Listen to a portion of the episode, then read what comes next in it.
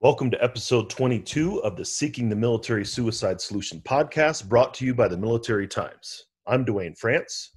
And I'm Doc Shauna Springer. And we'd like to thank you for taking the time to learn more about suicide in the military affiliated population. To check out all the shows so far, you can find them at veteranmentalhealth.com forward slash STMSS.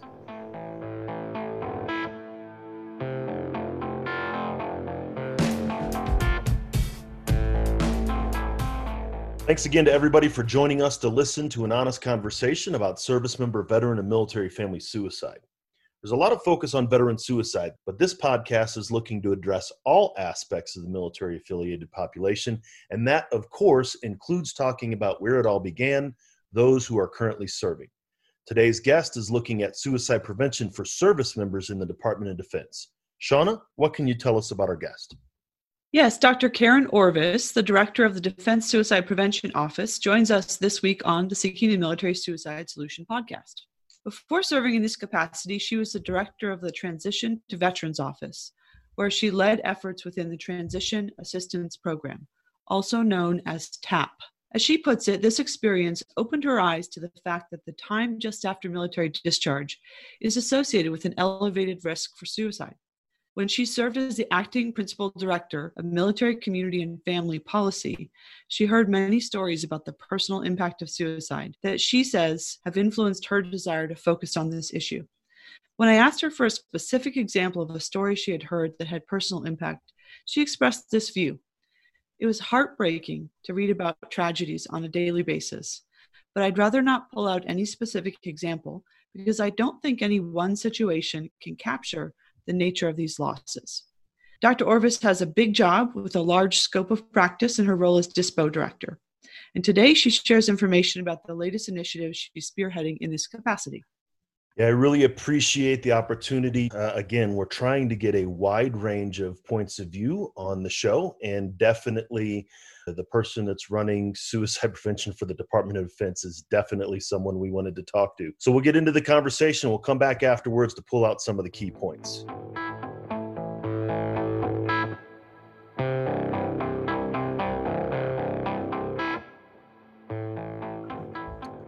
So, the Defense Suicide Prevention Office is the organization that oversees suicide prevention efforts for the entire Department of Defense, so no small task.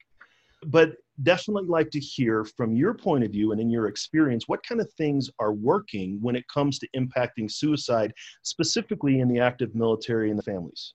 Thank you for that question. And, and first of all, I just want to say it's a pleasure to be talking with you today. In terms of what's working within our military community, you know, the DoD is undergoing several efforts right now, but two I'd want to highlight from my seat as the director of the Defense Suicide Prevention Office would first be our internal and our external collaborations as something that's working. And the second being our comprehensive public health approach to suicide prevention. So, in terms of the first one, our internal and external collaborations, I am a strong believer that collaborative work across the public and private sector is absolutely integral to our success. And we do that on a lot of different levels. So, for example, we do it at a national level in terms of collaborating closely with other federal agencies. And we also work with the White House regularly. So, for example, we have a very strong collaboration with the Department of Veterans Affairs. And we do that through a variety of initiatives and different working groups. One example I could give you is this past August, we partnered on the biennial VA DoD Suicide Prevention Conference. And that's really focused on sharing best practices, evidence informed, the latest research, specifically for suicide prevention for our military and our veteran communities. The president also, I think you would be aware, signed two executive orders in the past couple years focused specifically on suicide prevention for our transitioning service members and our veterans. And we've certainly been very involved with that with VA and other agencies as well. Uh, work closely with nonprofits and other organizations. So it's really all of those partnerships and collaborations I, I believe are fundamental to supporting our military community in this, this effort. So that's the first thing that I think is working. Uh, the second thing that I would say is working very well is our comprehensive public health approach to suicide prevention. And how I would describe the public health approach And just highlight a few things that resonate for me is first of all, it's a multifaceted approach. It's looking at trying to reduce the suicide risk for all individuals and looking at what are the various risk factors that we can help reduce and what are the protective factors that we can build up. It's also focusing on not only people that are at risk, perhaps at high risk for suicide, and how do we identify those individuals and get them into to care and have support, but it's also getting far left in prevention. It's looking at the entire population and it's saying, how can we uh, build problem solving and coping skills? How can we increase financial stability? How can we improve relationships and connections among people? We know those are protective factors that are very important in terms of reducing an individual's risk for suicide. For us, our approach is based on the defense strategy for suicide prevention. And that also aligns with the CDC's seven broad evidence informed strategies for suicide prevention. So we have uh, within the DoD a number of initiatives that are already ongoing that are capturing that well-rounded public health approach. But we also have a number of pilots that we're doing right now, and I think that's one one thing that's working for us as well that I'll put as a subset within that public health approach is we are taking promising practices that are out there in the civilian sector that seem to be working in terms of reducing suicide risk factors, increasing protective factors, and we're testing them in our military community. We're, we're evaluating them to make sure are they indeed effective in this population before we consider expanding them more broadly. And just a few highlights we're doing evidence informed pilots right now in terms of increasing help seeking, in terms of mean safety initiatives, and also increasing coping and everyday life skills. And happy to talk about any of those. There's this common thread that goes through all of it is collaboration, you wouldn't have the initiatives that you're trying in these pilot programs if you didn't collaborate. And really, it's collaborating at the community level and you know what's necessary here in el paso county in colorado springs for example with our large military population and associated department of defense civilians and contractors and so on would be very different than say 29 palms or fort polk louisiana right? And so that collaboration at the national level i think is very important but that also informs these practices. But also the public health approach is important because it gets like you said way way upstream. And in my experience a lot of people want to know what are the signs and people are thinking about trying to stop somebody from harming themselves in the next 24 to 48 hours. Yes i, I agree. And that's a piece of it, right? So that's one piece of the puzzle of how do we identify those folks that truly are at risk and getting them the help and the care and the resources right away. But that's that's one sector. That's one of seven that we need to do. And as you're describing, even within the military, different populations and how we need to be able to test and see is this one program or initiative it might be effective with our younger service members but maybe not more for our more senior service members so we're being very thoughtful and rigorous in terms of how we're evaluating these new things that we're considering to put in place more broadly to make sure they will be effective either for subpopulations that we might be interested in trying to target in, in particular, but then also more broadly.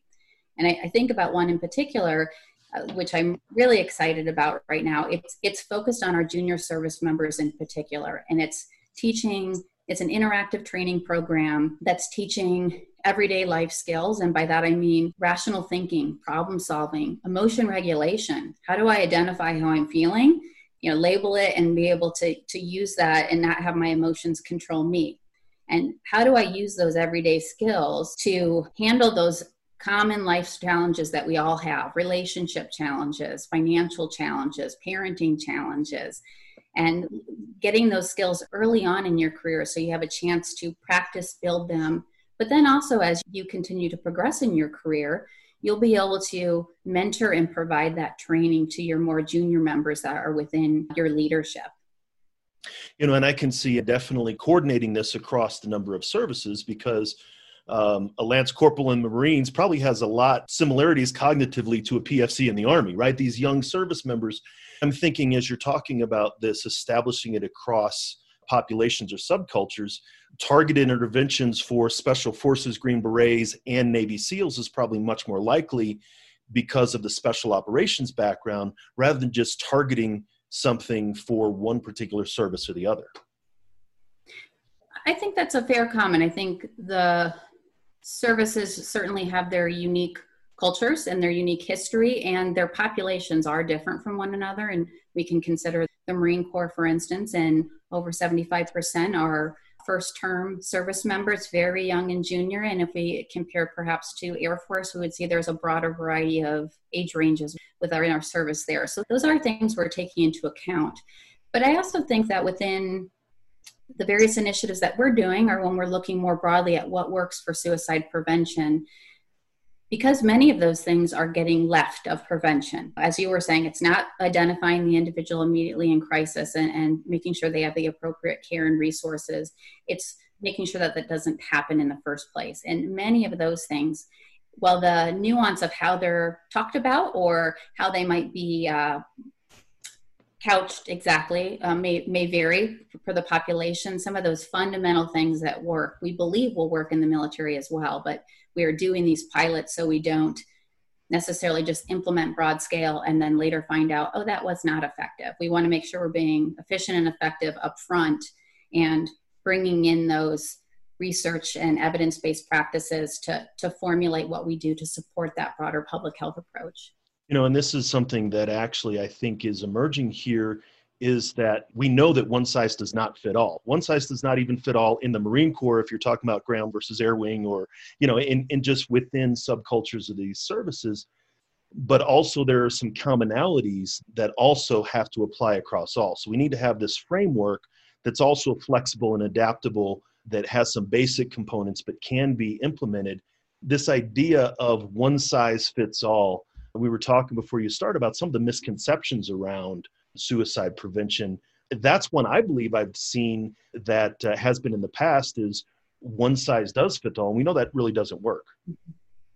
Absolutely. That's a, I should add that to my list of misconceptions. I think that's probably a, a, perfect number one misconception is we just need to find the, the solution. Why haven't we found the solution? And the reality is, as you say, there is not going to be a single solution. Suicide is incredibly complex. There is so many factors that influence for individuals and across individuals that we need to have that that broad approach to be able to really capture it from all angles. In terms of other misconceptions i find that there are several misconceptions about suicide and, and some specific to military suicide that hold us back at, at times and hinder our efforts and there are there were five in my mind but now i'm going to add that as the sixth one i think. And i'd love to be able to just talk about some of those probably the most fundamental one in my mind which is true not only of the military population but really generally across our nation. And it's this misconception that if we talk about suicide with someone that might be at high risk for suicide, that may put thoughts in their head that they didn't have or may lead them into a behavior that they would not have otherwise have done. And we know that's simply not true. We know that by talking to an individual that may be at risk, it gives them the opportunity to express those thoughts and those feelings that they might be holding secret and to help them get support and resources. So I think that's one critical thing is we need to not be afraid to have those conversations, be afraid to say the wrong thing. We need to be engaging in those. So that would be the, the first misconception. A second that is specific to military suicide is that deployment increases your risk for suicide. And in fact, we know that is not true. We have much research and, and data within the Department of Defense as well that shows that deployment, whether we're talking about combat experience, we're talking about length of deployment, number of deployments.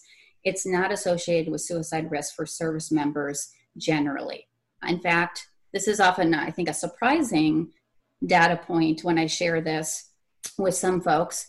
But we know from our DoD suicide event report that comes out each year that approximately 40% of our service members that die by suicide have never been deployed across their entire military career. So again, it is a factor for some individuals, so we want to take it seriously and look into it. But if we are only focusing on that as a factor, we're missing so many other things that we need to be tracking and uh, accounting for in our broad suicide prevention strategy. Another misconception, so this is number three, is that if you remove access to one lethal mean of suicide, that someone at risk for suicide is simply going to replace it with another method. This really holds us back. And I honestly, we've seen this as part of our research efforts and our piloting efforts, and as we're developing initiatives and programs in the DoD. We still see and, and still hear this from service members and family members that that misconception of, well, why does it matter, for instance, if I safely store a firearm, my medications, other lethal means in my household? Because if someone is at risk for suicide and they're thinking about acting on that, they'll find a different way. And so that holds us back in being able to move forward with key initiatives if that's the fundamental belief that, that an individual holds. So we're trying to break that misconception, trying to educate on the facts that indeed there is research that shows simply having access to lethal means in your house readily available increases your risk for suicide regardless of anything else. So that's a a really fundamental one that's not just within the military population. That's a misconception that we see broadly across the general public, but, but one that's pretty critical. The, the last two I'll highlight very quickly. The fourth misconception is the majority of individuals that die by suicide had a mental illness. And we know that's not true in our military or our civilian population. Certainly, again, it's a factor for some folks, an important factor for some folks, but if we look at suicide and we say it's only individuals that have a mental illness, we are missing how we need to be developing strategies and programs and initiatives and policies for the broad population where suicide truly is a risk. And then the very last one on my list of misconceptions would be I'm often asked, how do the military suicide rates compare to the US population? you often hear within the, the media that the military suicide rates are much higher than the US population. And in fact, that's a misconception. Once we adjust for age and sex differences between military population and the US general population, we see that we're comparable when we're considering our active component service members and our reserve members. Now we do see in our in our last year data, for instance, our uh, 2018 data, that our National Guard members do have a statistically higher uh, suicide rate compared to their US um, general population counterparts.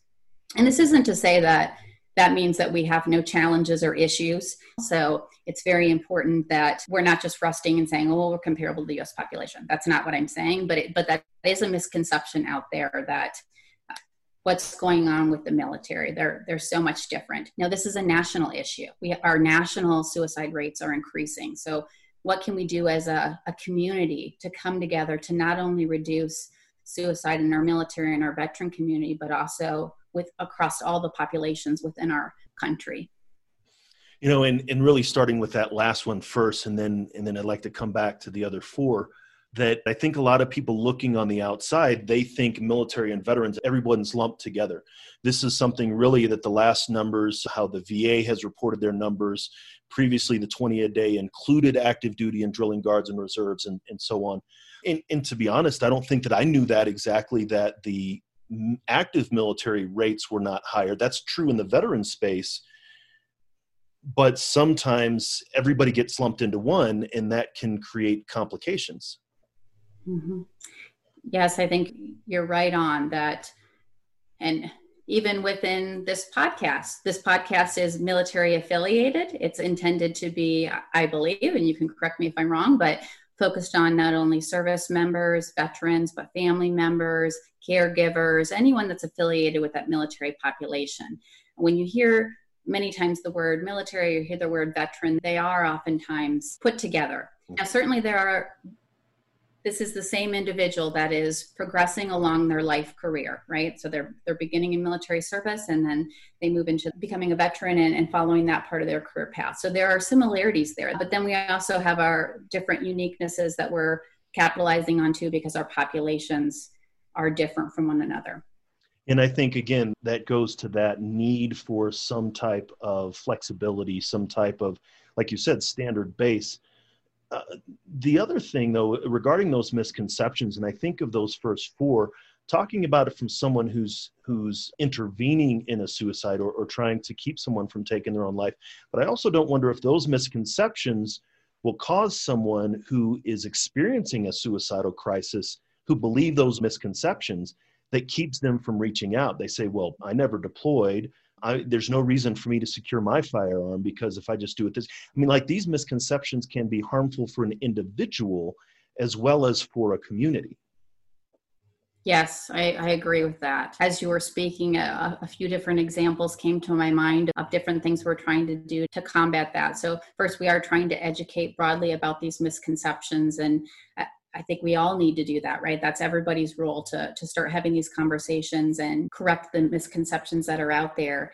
But then, as we're planning particular programs, we're, we're also trying to take them into account and help not only the individuals themselves, but support providers interacting with individuals. And the example I'll, I'll give, and this is under, if we're thinking about those seven broad suicide prevention strategies uh, for the CDC and aligned with what the, the DoD does, there's that creating protective environments strategy. And that's really focused on not just the individual, but what's happening in the environment. We know from data that suicide can be an impulsive act, that the time that an individual goes from thinking about suicide to acting on it can actually be less than 10 minutes. It can be less than five minutes for individuals. And so, how do we, in an environmental way, you know, how do we help uh, support providers or folks that may be interacting with these individuals and, and educating the individuals themselves on time based prevention efforts? What we are piloting right now is we are training providers, military one source consultants, and military family life counselors. We are training those individuals on how do you have counseling strategies about limiting accessibility to lethal means, firearms, medications, other lethal means for an individual that's at risk of suicide. How do you have those conversations?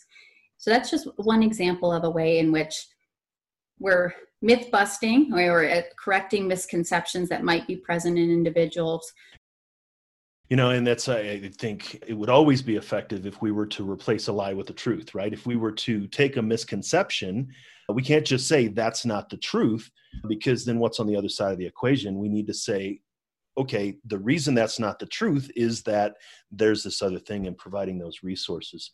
And it sounds like you know eh, the defense department overall and and the defense suicide prevention office in particular is really implementing a lot of things but but how can listeners to this what action steps can they take? What can they do themselves right? Because everybody's like it's great to hear about all these programs that are happening in you know naval air station halfway across the country but what can i do in my community or in my life in my environment?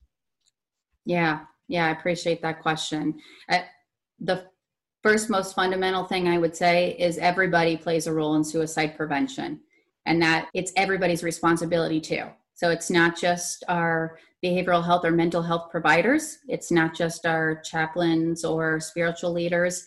It is you, it is me, it is our supervisor. Everybody has this role. And we can do simple things. A critical thing we can all be doing is staying connected with one another, being there for each other, checking in with each other. There's so many different mechanisms in which we can do that a phone call, a text, doing a Zoom video, just so many options. So that's the first thing we can all do is be connected with one another. Ask if folks are doing okay. Don't be afraid to have that conversation. So if you notice that someone is acting differently compared to how they normally are, uh, you can ask them, are you thinking of harming yourself? You know, how are you feeling these days? That's that's a great conversation to have and that will help help open that dialogue. At the same time then we also need to know what some of those risk factors are so we can identify them in ourselves. If if we're noticing that we're we're being different ourselves you know how do we seek support for what we're going through but looking at that for others as well. And helping to get those individuals or yourself to help. There is still whether we're in talking in the military community the veteran community or nationally there's still a stigma about help seeking. There's still perceived barriers to, to reaching out for support and I, I would want to take the message away or share that you getting help is a sign of strength. So be there for each other and support each other and help if it's if someone's in a crisis or you're in a crisis, reach out to the veterans or military crisis line. If you're having life challenges and you're a military member or a family member, reach out to Military One Source. They have a number of wonderful resources parenting tips, relationship counseling, all free for for family members and service members. So that's a a great resource. No, I can uh, very much vouch for Military One Source. Uh, my wife and I used them for marriage counseling after my Iraq and Afghanistan tours. And if it weren't for both of those times, I likely wouldn't still be married. At that time, I was a company first sergeant, and I made no doubt about it to say, "Hey, I'm not going to be here this afternoon because first sergeant's going to get going to his therapy, marriage counseling, what have you." And so that that idea of, of being open and honest but that connectedness shares share it, it protects other people but it also protects ourselves. I really appreciate you coming on today. I know this is uh, definitely a passion of yours and something that we could talk about for many many many hours but I, I think that you've given listeners a lot to think about today. Thank you so much and truly a pleasure to be a part of this podcast and you're doing wonderful things and we all play a role. So you're playing an important role, and certainly not just with this podcast, but what you do in your professional life as well. So I, I want to thank you, Duane, for for all your efforts in in this really critical challenge. Thank you.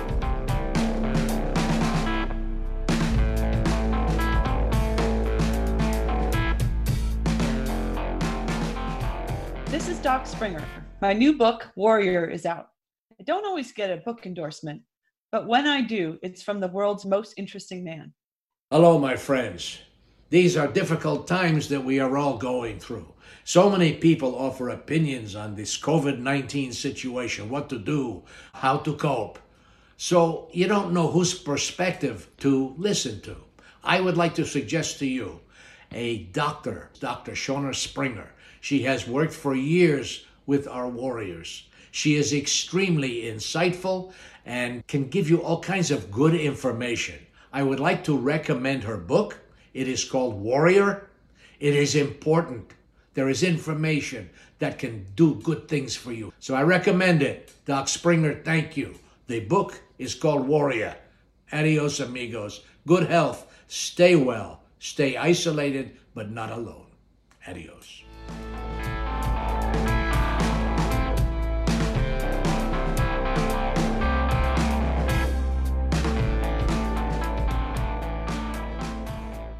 Really appreciative of the opportunity to be able to talk to Dr. Orvis specifically because of her role overseeing suicide prevention for the Department of Defense. I think it's an important aspect that we need to include in this conversation.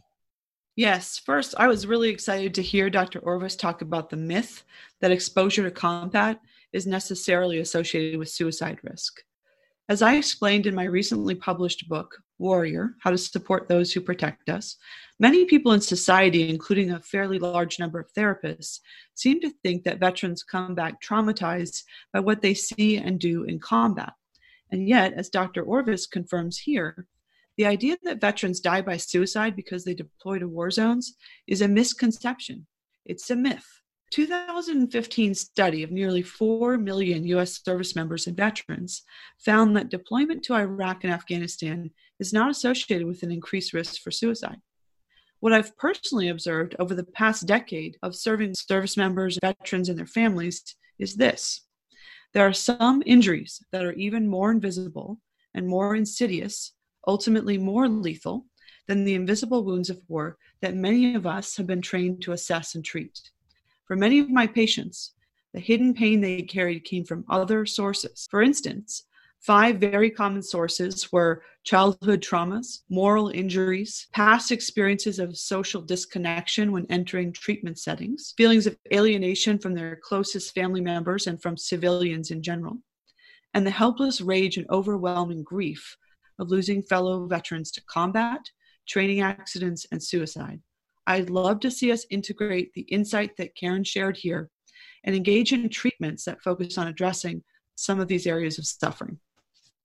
You know, I agree. Obviously, uh, there is a lot of focus on PTSD, right, as the diagnosable condition. Things like the medical model of mental health, TBI, definitely substance abuse and, and depression and anxiety and, and emotional disorders. Uh, but what you're talking about are things that are beyond just that, right? And we've talked about this on the show before. But moral injury and the need for connectedness in our relationships all these things are not part of the medical model of mental health, but they're aspects that we need to understand when we're working with veterans.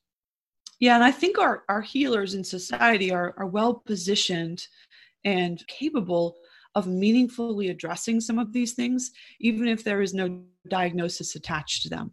So, for example, right now we don't have a diagnosis for moral injury, yet it was rampant among the patients that I served. And so, my interest is in really uh, bringing some additional focus to some of these areas. And, and, honestly, if we just focus on PTSD and TBI, we we could probably keep ourselves quite busy for a long time. But I think we would also be missing some critical things.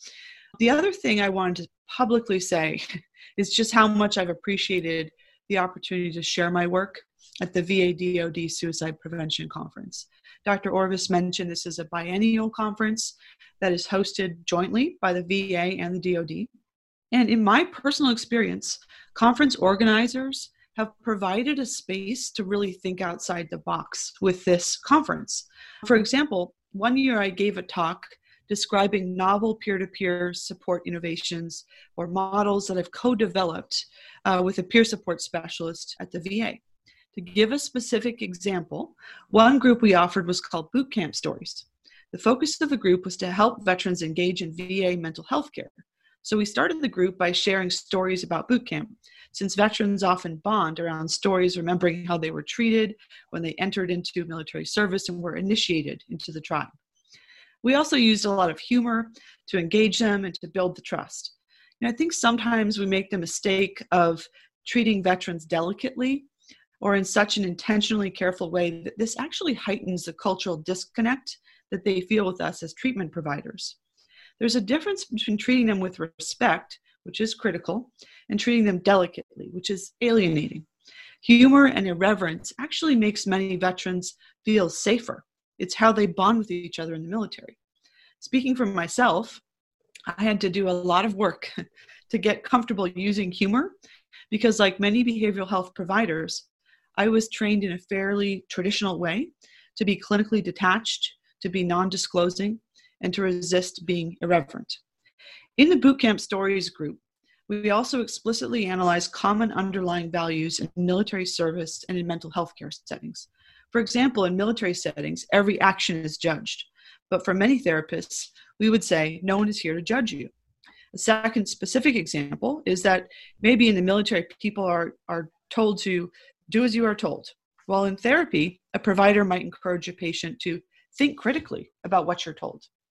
Sometimes the two sets of values actually converge in some interesting and underappreciated ways that can help us better facilitate better engagement and treatment. I'm very grateful that the VA DoD conference has been a place where I've been allowed to share some of the areas where I've been innovating in specific ways in close partnership with those who have served in the military.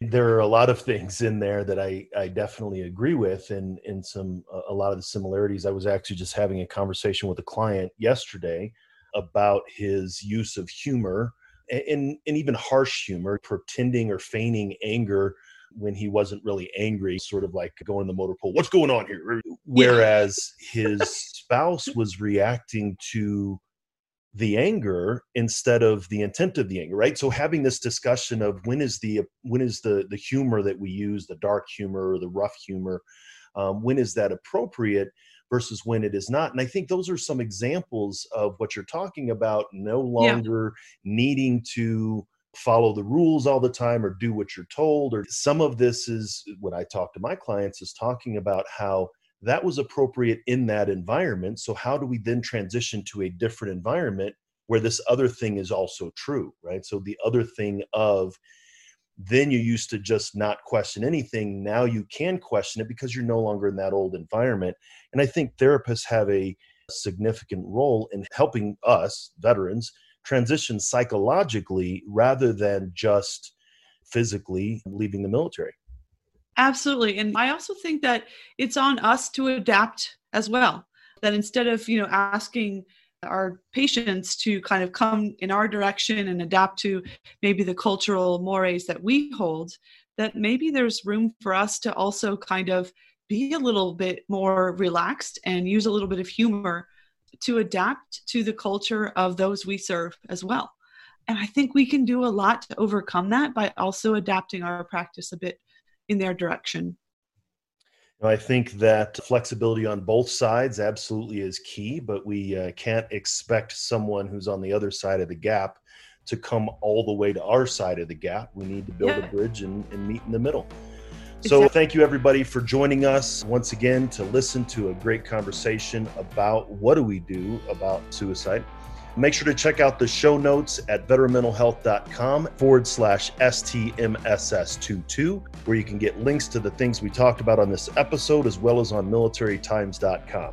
As a reminder, you can ask us questions or let us know what you thought about the show by going to our Facebook group, moderated by the outstanding D. James, by going to Veteran Mental Health, by going to bettermentalhealth.com forward slash group. Just a reminder that the guests and reflections on this show are for informational purposes only and should not be considered professional advice. While Duane and I are mental health professionals, we are not your mental health professionals. We always recommend that you discuss these things with a licensed clinician. You can find out more about the work that Shauna is doing by checking out her latest book, Beyond the Military A Leader's Handbook for Warrior Reintegration, and the work that I'm doing with my latest book, Military in the Rearview Mirror. Both are available on Amazon, and we'll have links to those in the show notes.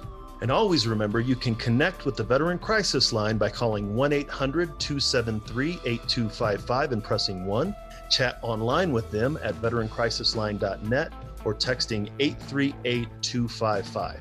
Thanks again for joining us to talk about seeking the military suicide solution. And make sure to follow Military Times on social media to keep up with the latest shows.